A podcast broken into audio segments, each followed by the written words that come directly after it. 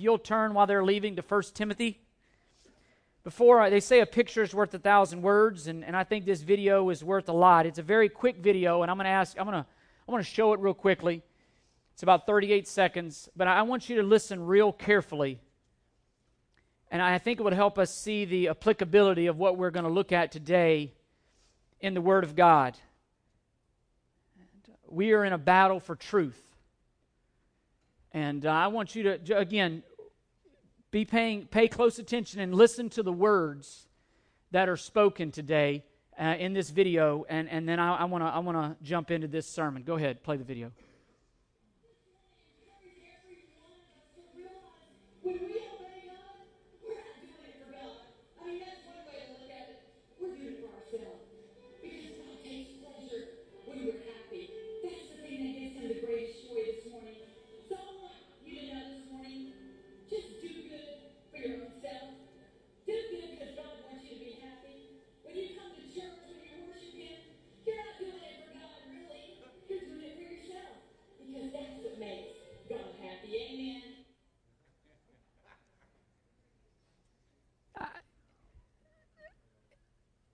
I, I, I mean, I have to be careful when I watch that. That, that, that type of stuff makes me so angry. I, I don't know if, I don't know what wells up in you when you hear that garbage. I'm not trying to be disrespectful, but that, that stuff makes me so angry because it's lies. That's the, that's the largest church in America. 40, 50,000 people come hear that every week. Hundreds of millions of dollars given every year to hear lies.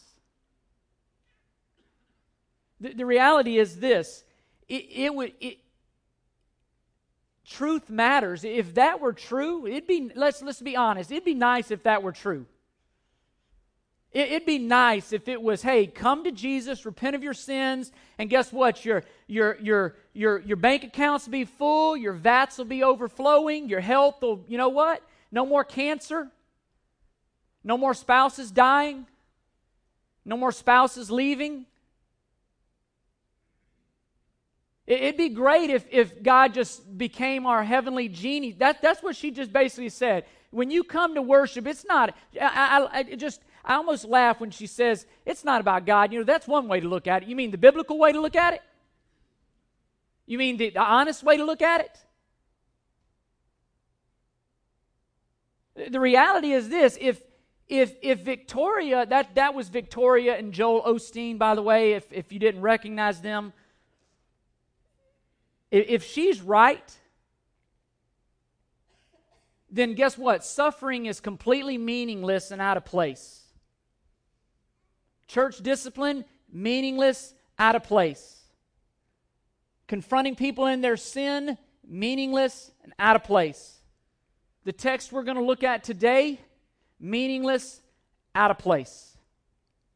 But if she's wrong, it begs the question why, why does the church exist? What are we here for? If it's not about us, what's it about? If, if we're not here for us, then what are we here for? And, and Paul, writing to First Timothy, instructs Timothy how to bring order to the church at Ephesus. And, and the reality is, is the words that we read today are just as needed today as they were the day that, that Timothy that Paul penned this letter to Timothy. False doctrine, false teachers, wolves in sheep clothing just as prevalent today. There, there's just as many, there's churches today that are espousing false doctrine and feeding people, tickling their ears with what they want to hear rather than what they need to hear today, just as they were in Paul's day. There, there's no, if you if you were to look at the Bible, if you actually open the Bible, there's no ambiguity or fuzziness regarding why we exist as believers, what we're called to do and be as believers. The, the Bible is very clear that, that what, what was put forth there in that video is absolute ridiculous, absolute lies. if, if she believes for one second that we exist for our glory, that we are gathered here for our glory, that's crazy. We, we looked a couple weeks ago at 1 Timothy 3.15, really the heart of this heart of this letter, and it says, I'm, In case I am delayed, I write so that you will know how one ought to conduct himself in the household of God, which is the church of the living God, the pillar and the support of truth. Paul, Paul makes it very clear the church exists to support and to proclaim truth. Truth is the key issue. Verse 16, he goes on to, to, to make that very clear the basic core truth for which we exist. He says, by common confession, you see it, the common confession that unites us as a church, that unites believers, the common confession that we that we put forth that we are called to defend even at the cost of our lives as we see all throughout the bible is this he who was revealed in the flesh was vindicated in the spirit seen by angels proclaimed among the nations believed on in the wor- world and taken up in glory. The church exists for the protection and the pro- proclamation of the gospel of jesus christ. It is about jesus christ. That's who he's describing there. The common confession that the church holds to is this Jesus is Lord. There is one way that a man or a woman can be forgiven of their sins, made right, declared righteous, made right before God, and it's through the blood of Jesus Christ, the death, the burial, the resurrection of Jesus Christ. The common confession of Christ, Jesus Christ as Lord and Savior. That's the church. And we're tasked with defending and proclaiming this message at all cost. All cost. Truth is what's important, not our happiness. It's truth. The, the reality is this. I, I remember I was I, I could have showed video after video John Piper who says it a whole lot better than than than I could. He says he the reality is this if you come to Jesus for what you can get, that's called idolatry. No, nobody, nobody comes to Jesus because, because of things I have. That's idolatry. But, but if I'm willing to suffer for Jesus, if I'm willing to, to lose my spouse and still worship and follow Jesus, people take notice of that. It's not about my happiness. This room is filled with people that, that on, a, er, on a fleshly level are not happy.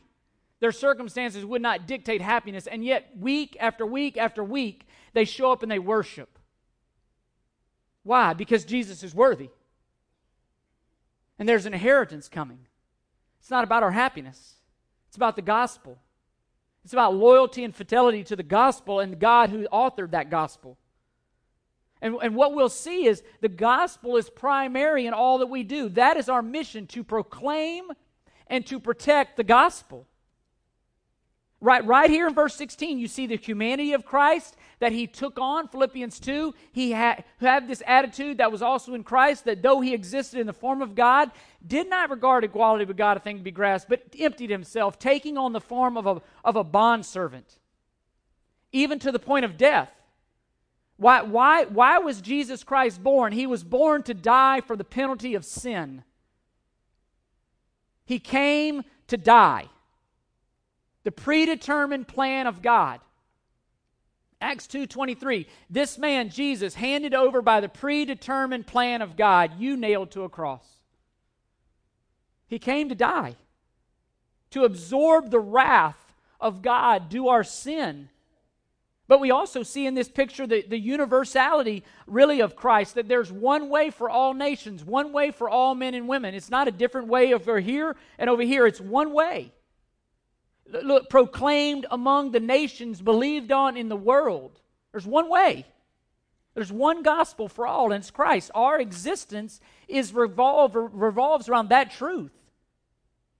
We, we as a church must be convinced that Jesus Christ is the only way. We're not dealing with opinion. That is not, that's not an opinion. That's a, that's a truth. As sure as one plus one equals two, I'm telling you, Jesus Christ is the only way that a man or woman can be forgiven of their sins.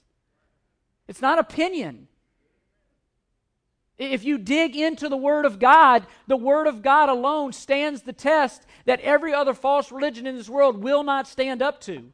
There's a reason this word is at the center of all the persecution and all the trials, and the individuals who bear the name of the, the, the, God of this word are the ones being persecuted. Why? Because it's truth. And Satan and all his minions and all of hell wants to persecute the truth. You bear the name Jesus, it, it's, it's on. You, you live a life for the word, Satan says it's on. You're his enemy. We're not dealing with opinion here. It's John 17. Your word is truth. Truth. Not, not, well, you know what, that's just my conviction, and, and, and the world out there, you can believe what you want to believe, and I just believe this. That, that's not what we're talking about. Truth. You wouldn't say that if your kid came home from school and said, You know, my teacher told me that 3 plus 3 equals 8. Oh, you know what, honey? That's good for him. That's okay. You can believe. You'd say, You're crazy. Give me another teacher. And yet, when it comes to the gospel, it, it's, it's, it, there's not millions of gods out there that all, all rivers don't lead to the same ocean. That's not true. Hindus will tell you that. All rivers lead to the same ocean. Well, that's not what Jesus said. And, and are, we exist as a church to protect the gospel that we'll see today that we've been entrusted with. You have been entrusted with the gospel and tasked, believer, to defend that gospel with everything and to proclaim that gospel. That, that's our mission. And one of the primary ways that we protect and we proclaim the gospel is through teaching inside and outside the church. It's through teaching. But the other way that we do that is, is is through how we live. And, and we are to be engaged. You see on your handout, we're to be engaged at all times in conduct that is appropriate to life as a member of God's household. That's what Paul says very clearly. How you could conduct yourself in the household of God, the pillar and the support of truth. How we live matters. There, you will see very clearly as we study this letter, there is a sense of, of, of what I would call oughtness. You, you ever say to your kid, you ought to know better? You ought to do. There is a very real sense as we read First Timothy of, of a sense of oughtness regarding what's said here. The, the, through the reception of the gospel by faith, God now makes a claim on you, believer. He has every right to make claim upon your life. L- listen to 1 Corinthians 6:19. Or do you not know that your body is a temple of the Holy Spirit who is in you, whom you have from God, and that you are not your own? Listen to verse 20. For you have been bought with a price. Therefore, because you've been bought with a price, glorify God in your body. The, the reality is this I belong to God. I, I am here for His bidding. I live for His glory, not my happiness. There's coming a day, listen to me, where God is going to reconcile all the accounts, and I'll, I'll get. The reality is, is Joel and Joel and Victoria, if they believe what they believe, guess what? Their best life is now. It's only going to get worse. The reality is this: my best life is later. There's a day coming where every tear is going to be wiped away, every hurt is going to be is going to be taken away. There'll be no more no more all this junk that we deal with, no more cancer, no more death, no more dying. Guess what? We'll live for eternity in the presence of our King. Until then, guess what? Die to self. Until then, live for God's glory.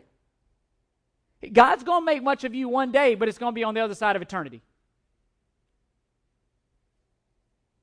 And we exist for his glory. He has he has the authority and the right to make any and every claim upon our lives. Any and every claim.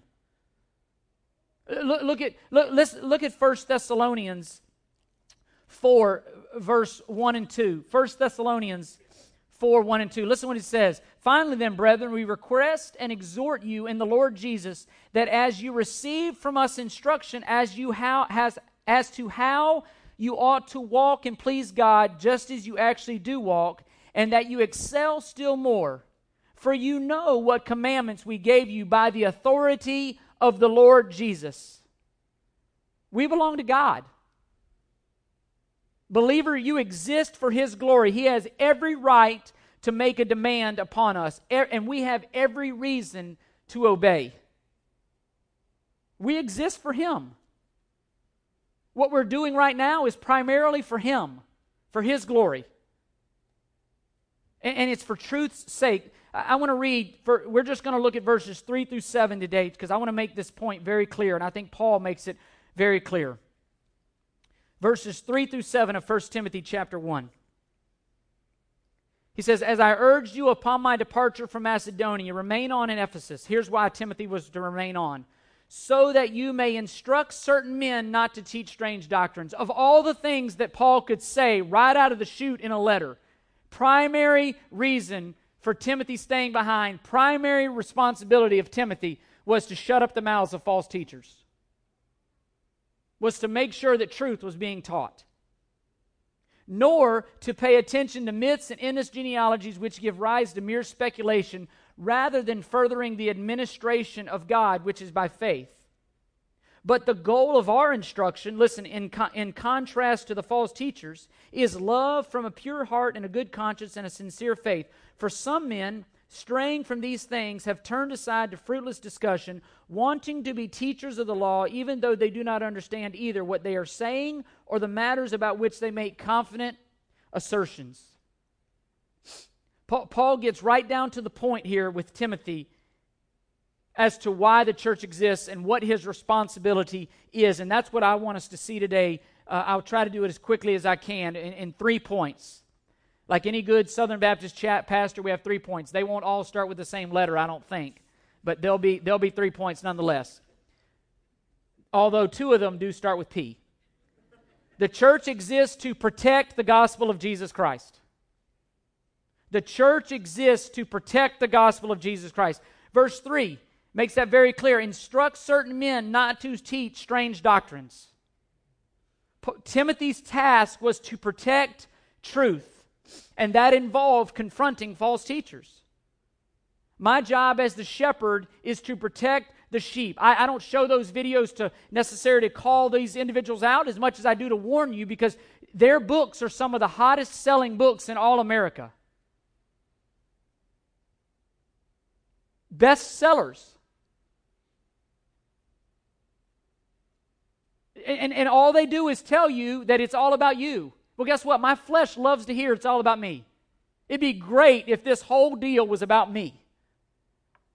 And it's not. And, and Paul makes it very clear Timothy, you have every right, based upon the authority of God and the authority of His Word, to, to instruct these false teachers to be quiet to stop teaching false doctrine. That's how important truth is. The first thing that Paul mentions with regards to the church is about truth. And ironically, it seems like in churches, the very first thing to go today in most of churches is the preaching of truth. To programs, and and and I mean, I, I get I, I hear all the time secular music and all this other stuff because we need to attract, attract, attract. The church exists for the to, to edify the believer, to grow the believer. We scatter to evangelize. That what we do here is not about evangelism. What we do here is about equipping the saints, equipping the saved to go out and do the work of evangelism. My job, Ephesians 4, is to equip us to do the work of the ministry outside these walls. It's like an army. We're an army. We gather in the barracks to sharpen our knives, to get our, to get our orders, to understand the mission, to, to get the command from the commanding soldier. And then guess what? You say amen, and we go out into the world and fight the battle. We need truth. The church exists for truth. And look, if you were to flip over to 1 Timothy 6 3, he says, if anyone advocates a different doctrine and does not agree with sound words, those of our Lord Jesus Christ, and with the doctrine conforming to godliness, he is conceited and understands nothing. He has a morbid interest, and he goes on to say the same things. Look, the reality is this this teaching ought to, ought to lead you to conform your life to godliness.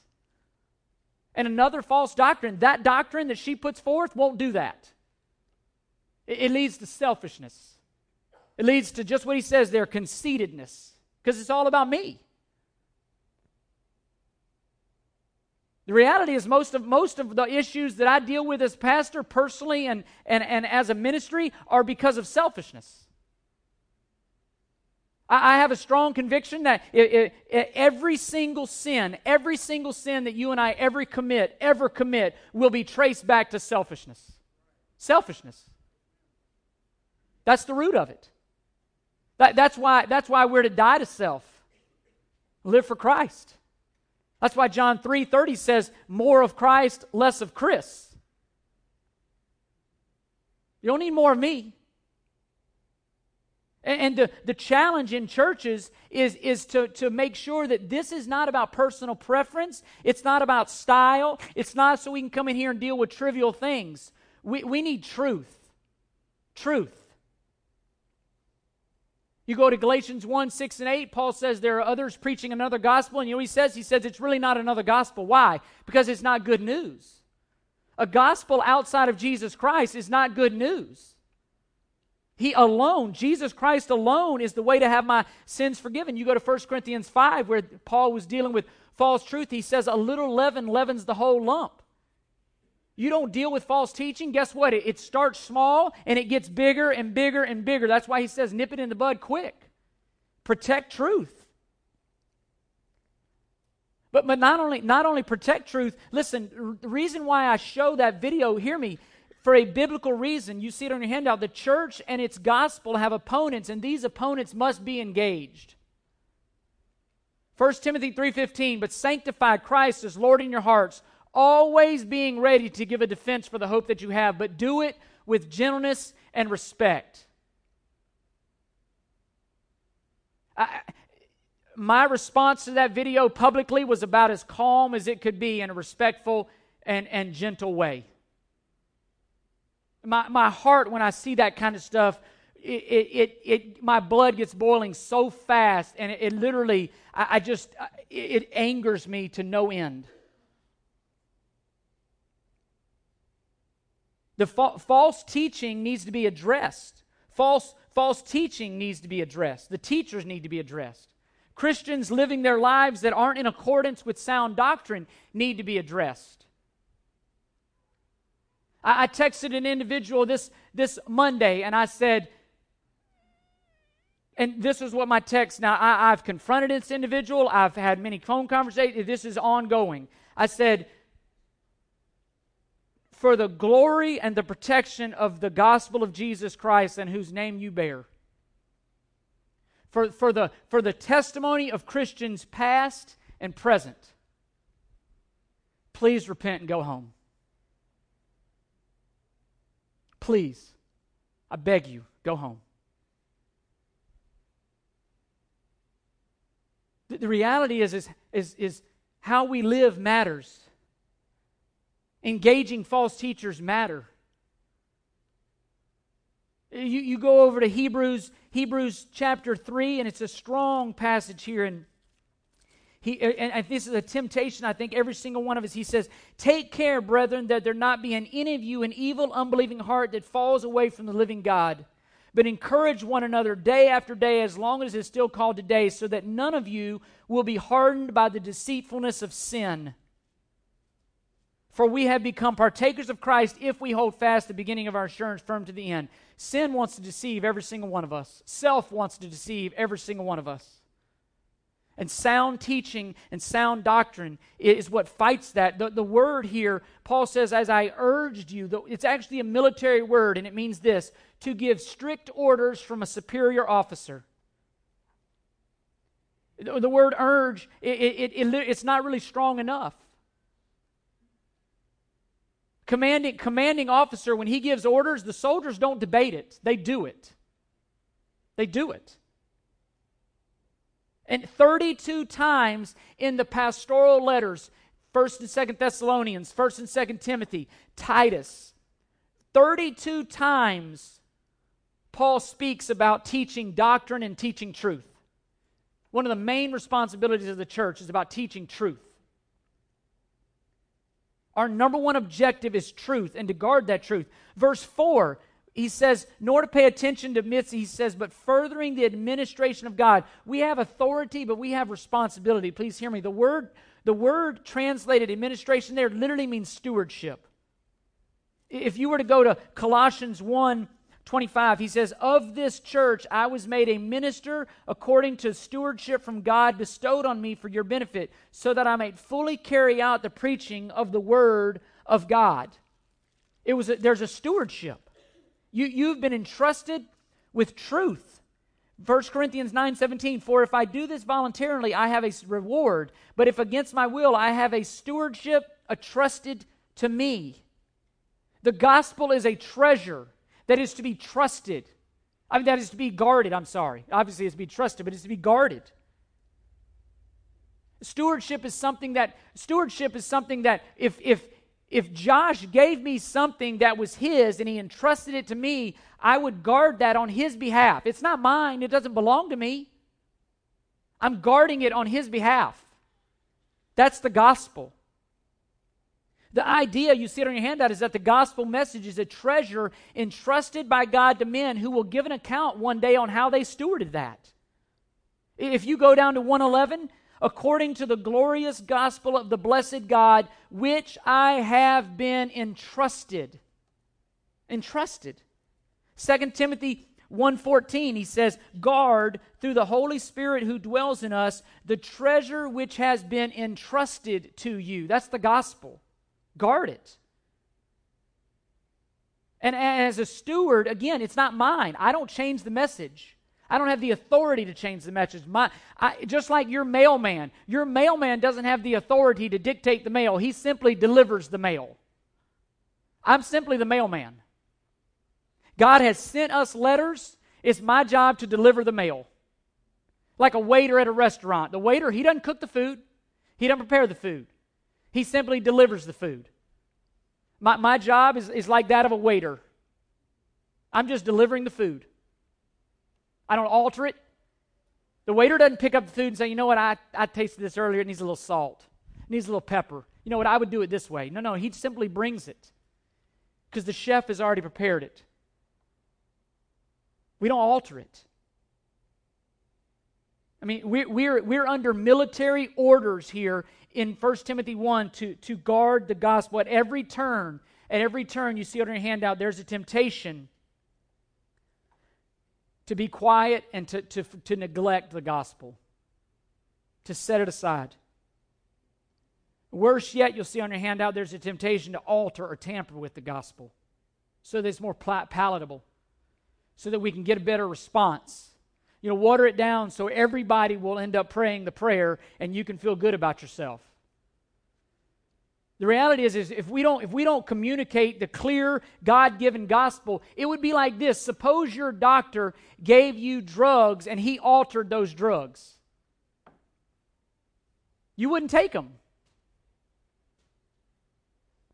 They, they come in a sealed, that's why things, if you buy something at the store and that seal around the cap is broken, you know what you do? You take it back. God has sealed the gospel. It's perfect the way that it is.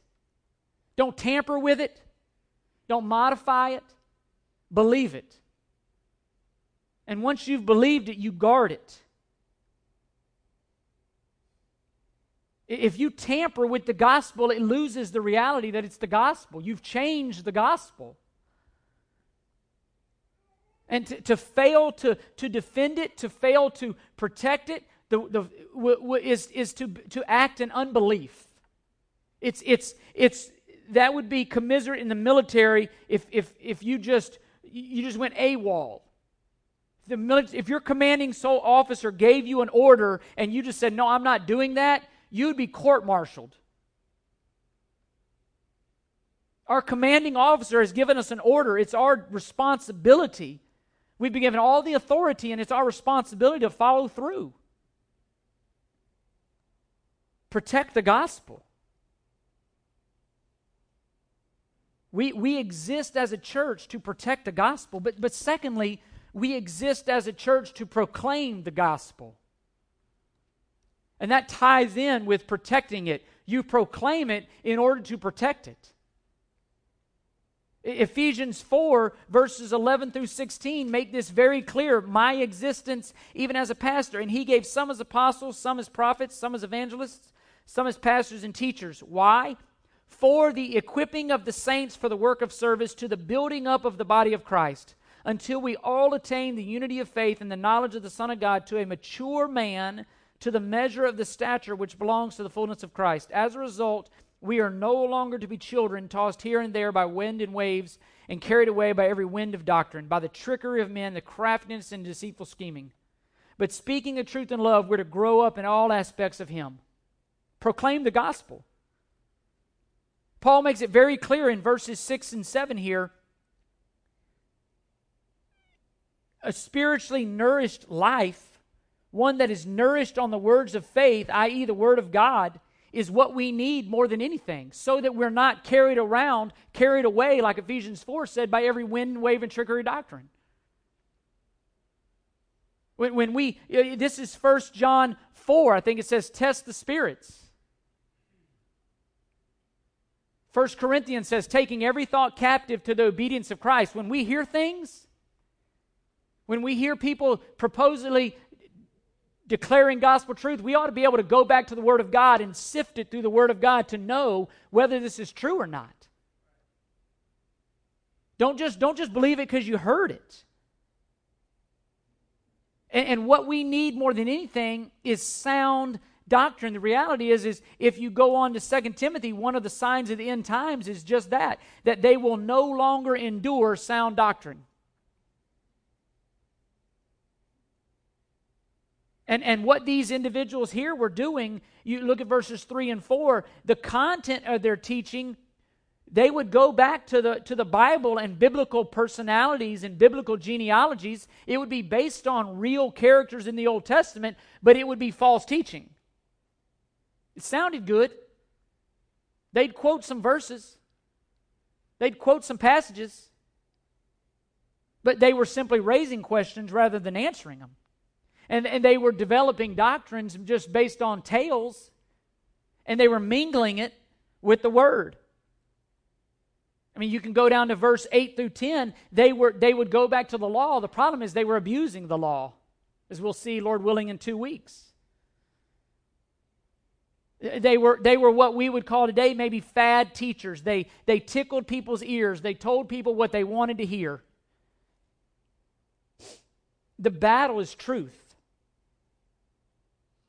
Just like, just like in, in, your, kids' class, our kids come home with homework and they love it when they can just breeze through homework in about five minutes. It's like World War III if there's, uh, they actually have to try. Like you have to put forth effort to do your homework. Like the teacher's bad, the teacher didn't teach them. no, no, weight is good. You go work out, you give me a four pound dumbbell, I can sling that thing up and down like it's nobody business. You give me a 10 pound dumbbell, I can't get off the ground. But how do you build bigger muscles? By lifting up some weight. How do we grow spiritually? Sound doctrine. It's not by, not by eating sugar daddies, it's not by eating Snickers. Sound doctrine. And, and yet, and yet, you know, what we need most in our churches is the thing that's becoming less and less popular sound doctrine. And, and every generation, the battle is this to become preoccupied with fads and ideas rather than sure, absolute truth of God's Word. Every, every month, it seems like people are attacking and, and, and, and balking on biblical truth that for centuries has been held and highly regarded and nobody argued about. It, and all of a sudden today, truths that we've held dear for thousands of years, all because culture says so. Now all of a sudden the Bible is wrong. The, the culture is wrong. It's called sin. It's called sin. Every single part of Paul's letters stress this. 2 Timothy 4, he says, I charge you in the presence of God and Jesus Christ, who is the judge of the living and the dead, by his appearing in his kingdom, preach the word. Be ready in season, out of season, reprove, rebuke, exhort with great patience and instruction. For the time will come when they will not endure sound doctrine. Wanting to have their ears tickled, they will accumulate for themselves teachers in accordance to their own desires and will turn away their ears from truth and turn aside to myths. But you, Timothy, be sober in all things, endure hardship, do the work of an evangelist, fulfill your ministry. You know, he says there, fulfill your stewardship. Follow through on the orders you've been given, believer. This is about the word. This is about this is about building our kids up in the word so they can recognize lies, even as young children. That's why tonight I'll meet with the middle school boys and girls, and I'm going to meet with some ladies who are going to start teaching the middle school ladies. They need sound doctrine. So that they're not led around, led astray by every wind and wave and trickery of doctrine so that so they can hear things the culture can attack them and they can stand secure on the word of god and give a defense and, and it all goes back to the word of god spiritual disciplines. We'll get to there but in, in chapter 4 maybe in maybe this year we'll get to chapter 4 he says have nothing to do with worldly fables fit only for old women. Forgive me. On the other hand discipline yourself for the purpose of godliness. Look at discipline yourself for the purpose of godliness for bodily discipline is only of little profit, but godliness is profitable for all things, since it holds promise for the present life and also for the life to come. Some of us in here, it's possible that we're more convicted about our bodily weight than our spiritual maturity. Some of us in here might care more about our physical fitness than our spiritual fitness. And, and, and he's saying, why would you do that? That, that only lasts for a season. Godliness is good for all seasons. Not only has benefits in this life, but the age to come. I'm going to get a great body when I die. I'll be everything I wished I was now, then. But guess what? Thankfully, I'm not getting into heaven based on how much I can bench press or how tall or my muscle mass or anything like that. I'm getting into heaven for because I've aligned myself with Jesus Christ. And my reward in heaven will not be based on my physical fitness, it will be based on how I stewarded my life as a believer. Please know, believer, how you steward your life here is going to impact there. It's a stewardship. And the primary essential, you see it on your handout for the church, is right theology through consistent Bible based teaching teaching that's designed to lead you to, a, lead you to an understanding of the Word, to be able to apply it uh, based on the leading of the Holy Spirit. It's designed to send out. Look, what we do here is designed to send missionaries out. When we leave here at noon, we go into our neighborhoods, our schools, our workplaces as missionaries to protect and to proclaim the gospel of Jesus Christ. You don't have to be on the trip next Saturday when 21, 21 of us leave for the Dominican to go down to serve in the Dominican Republic at the, the girls' orphanage. That's great. Don't hear me saying that. But you, you can, you're a missionary every day, believer. You're on mission every day. And the, the Word of God gives us that foundation and motivation and ability and power to share, to be that missionary. And, and you see it there on your handout sound teaching promotes true spirituality, which ultimately results in ministries that are biblically, biblically effective. I can busy you guys to death if I wanted to. We can do a lot of stuff, but it needs to be sound. And, and we'll share and defend that which we truly love and that which we truly understand. When we have a better grasp and understanding on the Word, we'll defend that Word. And I thought about it this week as uh, I, I, was reading, and, and, Charles Spurgeon had a, had a quote, and it got me thinking. Anybody ever, anybody ever gone to Busch Gardens or wherever those parks, and they had one of those caricatures drawn of themselves? You know what I'm talking about? So it's it's you, but your features are distorted. Like they, they'll make they'll make features about they'll pick on a feature and they'll make it distorted. So it's it's it's you but, but it's out of whack, it's out of balance. You know, it's, it's actual features, but they're out of balance. And, and Spurgeon commented on this. Listen to what Charles Spurgeon said. probably considered one of the, the, the greatest preacher of all time. I'm reading a, a, a, biography of him right now. By the way, one of the greatest preachers of all time battled depression his entire life. How's that for your best life now? One of the greatest preachers of all, depression his whole life. A man's nose, he said this a man's nose is a prominent feature in his face, but it's possible to make it so large that eyes and mouth and everything else are thrown into insignificance and that the drawing is a caricature and not a portrait. So, certain important doctrines of the gospel can be so proclaimed in excess as to throw the rest of truth into the shade, and preaching is no longer the gospel in its natural beauty, but it's a caricature of the truth. Hmm.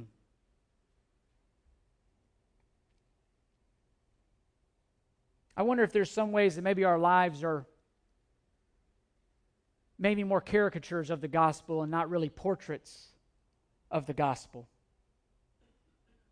I don't know of anybody who hangs a caricature of their family in their house, but I know a lot of people have portraits of their family.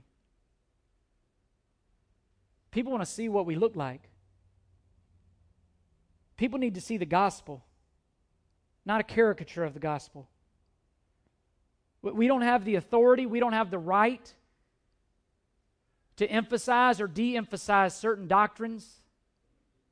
We don't have the right to, to, to adulterate the gospel and change it to, to, well, I like to think of God as love. Well, guess what? He's also wrath. Well, I like to think that God just loves everybody. Well, Psalm 5 says he hates those who do injustice. See, that's a caricature of God, caricature of the gospel. We're, we're to be portraits of the gospel. And you see that our teaching and lives and ministries are to be portraits of the gospel, not caricatures. The gospel is to remain central of all we do. We can't get sidetracked with hobby horses. That's why I love teaching through books of the Bible. It forces me to deal with all the issues that they that that the author teaches. It's not my hobby horse. It's not something I want. Look, verse five comes after verse six. I'm not picking on you.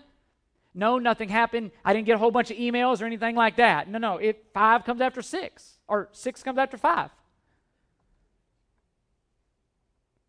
We, we, we're to be portraits.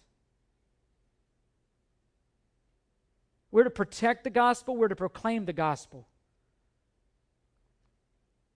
And, and the goal of all of our teaching, the goal of all of, all of everything we do, you see that point three, the motivation behind all of this is love. It's love. Genuine love for God and others is the goal of the Christian life. Please hear that. It's not your happiness, it's love. Matthew 22, 36, and 37. What's the greatest and foremost commandment? Love the Lord God with all your heart, mind, soul, and strength. The second is like it love your neighbor as yourself. Love. The, the goal of everything that we do is love. If, if you're if your doctrine and your theology and your Bible study and all the stuff you do, if it does not create in you a love for God and a love for others, something is wrong. You're not as mature as you think you are. The goal is love. Otherwise, you're a caricature. You're not a portrait. All, 90% of, if not 100% of the stuff that we deal with is rooted in a lack of love. I think about the stuff that we fight over and all the division that exists in a church. Paul says if in 1 Corinthians 8:13 if meat causes my brother to stumble, you know what? I'll never eat meat again. Why? Because I love the gospel more than I love meat. There's lots of things in our world today that, that, that, that cause division and stumbling and all that stuff. You know what we do? We tell the other person to grow up. You know what Paul said out of love? I'll give it up. I'll give it up. Why? Because he loved the Lord and he loved others.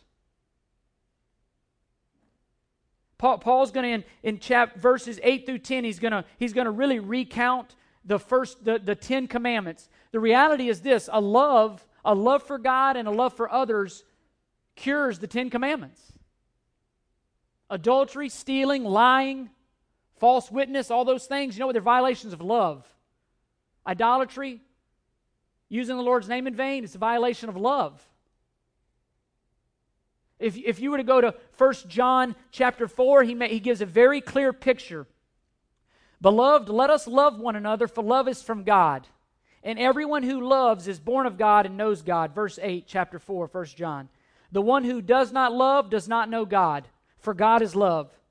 By this, the love of God was manifested in us that God has sent his only begotten Son into the world so that we might live through him. In this is love, not that we loved God, but that he loved us and sent his Son to be our propitiation. That word means payment for our sins. Beloved, if God so loved us, we also ought. Remember, I said oughtness? You go back to the gospel. If you're willing to receive that love, you ought to love one another. No one has seen God at any time. If we love one another, God abides in us and his love is perfected in us. That's John 13, 34, and 35. He says, The badge, this is how the world will know that you're my disciples. You love one another. The badge of a Christian, the identification of a Christian is love. God abides in us, and his love is perfected in us. That means carried to completion. By this we know that we abide in him and he in us, because he has given us of his Spirit. We have seen and testified that the Father has sent the Son to be the Savior of the world. Listen to this whoever confesses that Jesus is the Son of God, God abides in him and he in God. We have come to know and have believed the love which God has for us. God is love, and the one who abides in love abides in God, and God abides in him. Love. By this, love is perfected with us so that we may have confidence in the day of judgment because he as he is so we are in this world. There is no fear in love but perfect love casts out fear because fear involves punishment and the one who fears is not perfected in love. We love because he first loved us. If someone says i love god and hates his brother he is a liar. I didn't make that up. That's verse 20 if someone says i love god and hates his brother he's a liar for the one who does not love his brother whom he has seen cannot love God whom he has not seen. And this commandment we have from him that the one who loves God should love his brother also. Oughtness. The reality is what, what we see all throughout the scripture is this true discipleship leads to a love of God and others. A love of God and others. And the reason that we struggle to share the gospel, the reason we struggle to confront sin, you'll see it on your handout, the reason we live, struggle to live in faith more, and, and that we fight over trivial issues like food and drink, the issue is love primarily. It's love. it's, it's, it's a, a love of self, not others. The issue with the false teachers, it's the same thing. Listen, listen to this how false teachers, how they violate the, the very biblical principle we're putting forth here. Romans 16, 17. This is why false teachers do what they do. Now I urge you, brethren, keep your eye on those who cause dissensions and hindrances contrary to the teaching which you learned, and turn away from them. Listen to verse 18. For such men are slaves, not of our Lord Jesus Christ, but of their own appetites and by their smooth and flattering speech they deceive the hearts of the unsuspecting. You know who false teachers are in it for? Themselves. You know, you know who their God is? It's their appetite. It's their appetite. False teachers are not in it for you. They're not in it for the gospel. They're in it for themselves. Listen to John Piper's quote, and I'll try to close here. John Piper is probably one of my favorites of all, and, and he, he says things marvelously that I can't. Listen to what he says. Until God has become your treasure, until your own sin has become the thing you hate most, until the Word of God is your supreme authority that you feel to be more precious than gold, sweeter than honey, until the gospel of Christ's death in your place is the most precious news in the world to you until you have learned to deny yourself short term pleasures for the sake of long term joy and holiness, until you have grown to love the Holy Spirit and love for His fruit more than man's praise, until you count everything as lost compared to the supreme value of knowing Christ. Your attitude, this is the result. Until you come to there, here's going to be your attitude. Your attitude towards your clothing and your appearance will be controlled by forces that do not honor Christ.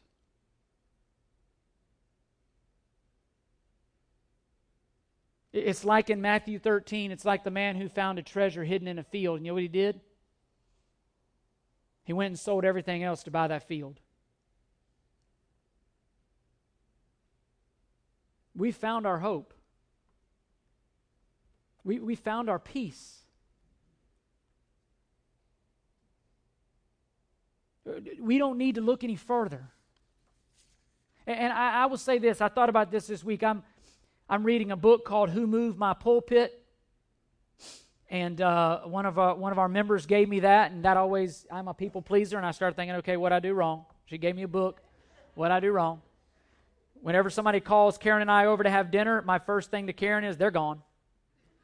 It's just the world I live in. Forgive me, I'm working on that, God confidence. But I'm grateful to pastor a church that we can do things that we feel like are in accordance with the gospel and, and it doesn't cause division. And yet, the caution for every single one of us is this every single one of us have a tendency to see the gospel as simply something that lost people get saved by and not something that Christians live by. The gospel is not something that just lost people get saved by. It's what we as believers live by.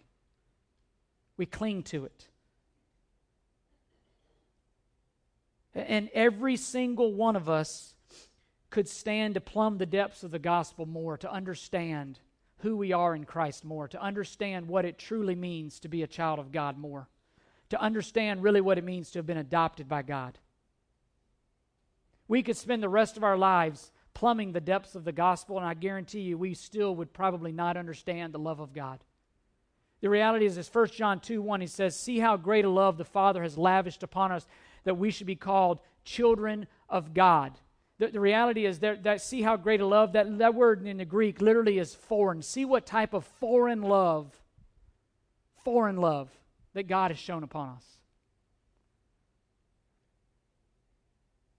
That's why Philippians 2 12 and 13 says, Work out your salvation with fear and trembling, for it is God who is at work in you, both to will and to work for his good pleasure.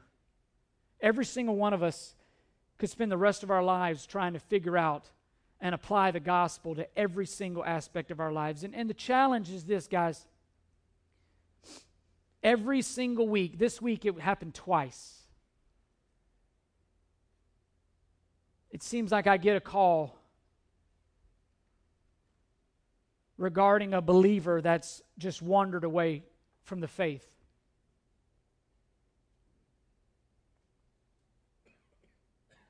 Just rampant, unrepentant sin people who would have professed knowledge of the word. Sometimes it's people that you've sat by, sometimes not. Sometimes I, I get calls from other churches. And, I realize, listen, I'm a people pleaser. I realize in my heart, I know this, that, that, that I probably preach too long that that sometimes maybe I don't hear me. I haven't got emails about this. This is just stuff in my own heart that maybe I come across angry. Maybe maybe maybe you know Christmas Eve or New Year's Eve or whatever the messages aren't the most you know go home jolly jolly green giant type of stuff. But hear me. I will stand. Hebrews 13, 17 says, One day I'm going to give a stand and give an account for how I shepherded you guys. He says, Obey your leaders and submit to them, for they keep watch over your souls as those who will give an account. Let them do this with joy and not with grief, for this would be unprofitable for you. And, I don't want any of us falling away. I, I don't want anyone in here to miss out on the hope that God has in store for us in the gospel. I don't want to hear about any of our kids that have been blown around by every wind and wave and trickery of doctrine or caught up in junk that they ought not be. I don't want to hear about you doing the same. Every every single one of us are one step away from stupid. Every single one of us. Every single one of us are open to being deceived. And we need the Word of God. And, I, am convinced the only way to try to prevent that, the best way I know how, is through sound teaching. It's through sound doctrine. It's by trying to help us to understand what we have in the gospel, to, to the responsibility, but the authority that we have as, as children of God. And, and I don't want to leave you immature. I, I want to hear at the end of my days, I want to hear, well done, good and faithful servant. And I don't want the sheep that God has entrusted to me wandering away from the flock. I don't want any of us caught up, as we saw in Hebrews 3, by sin's deceitfulness. 1 Timothy 4 2, seared conscience.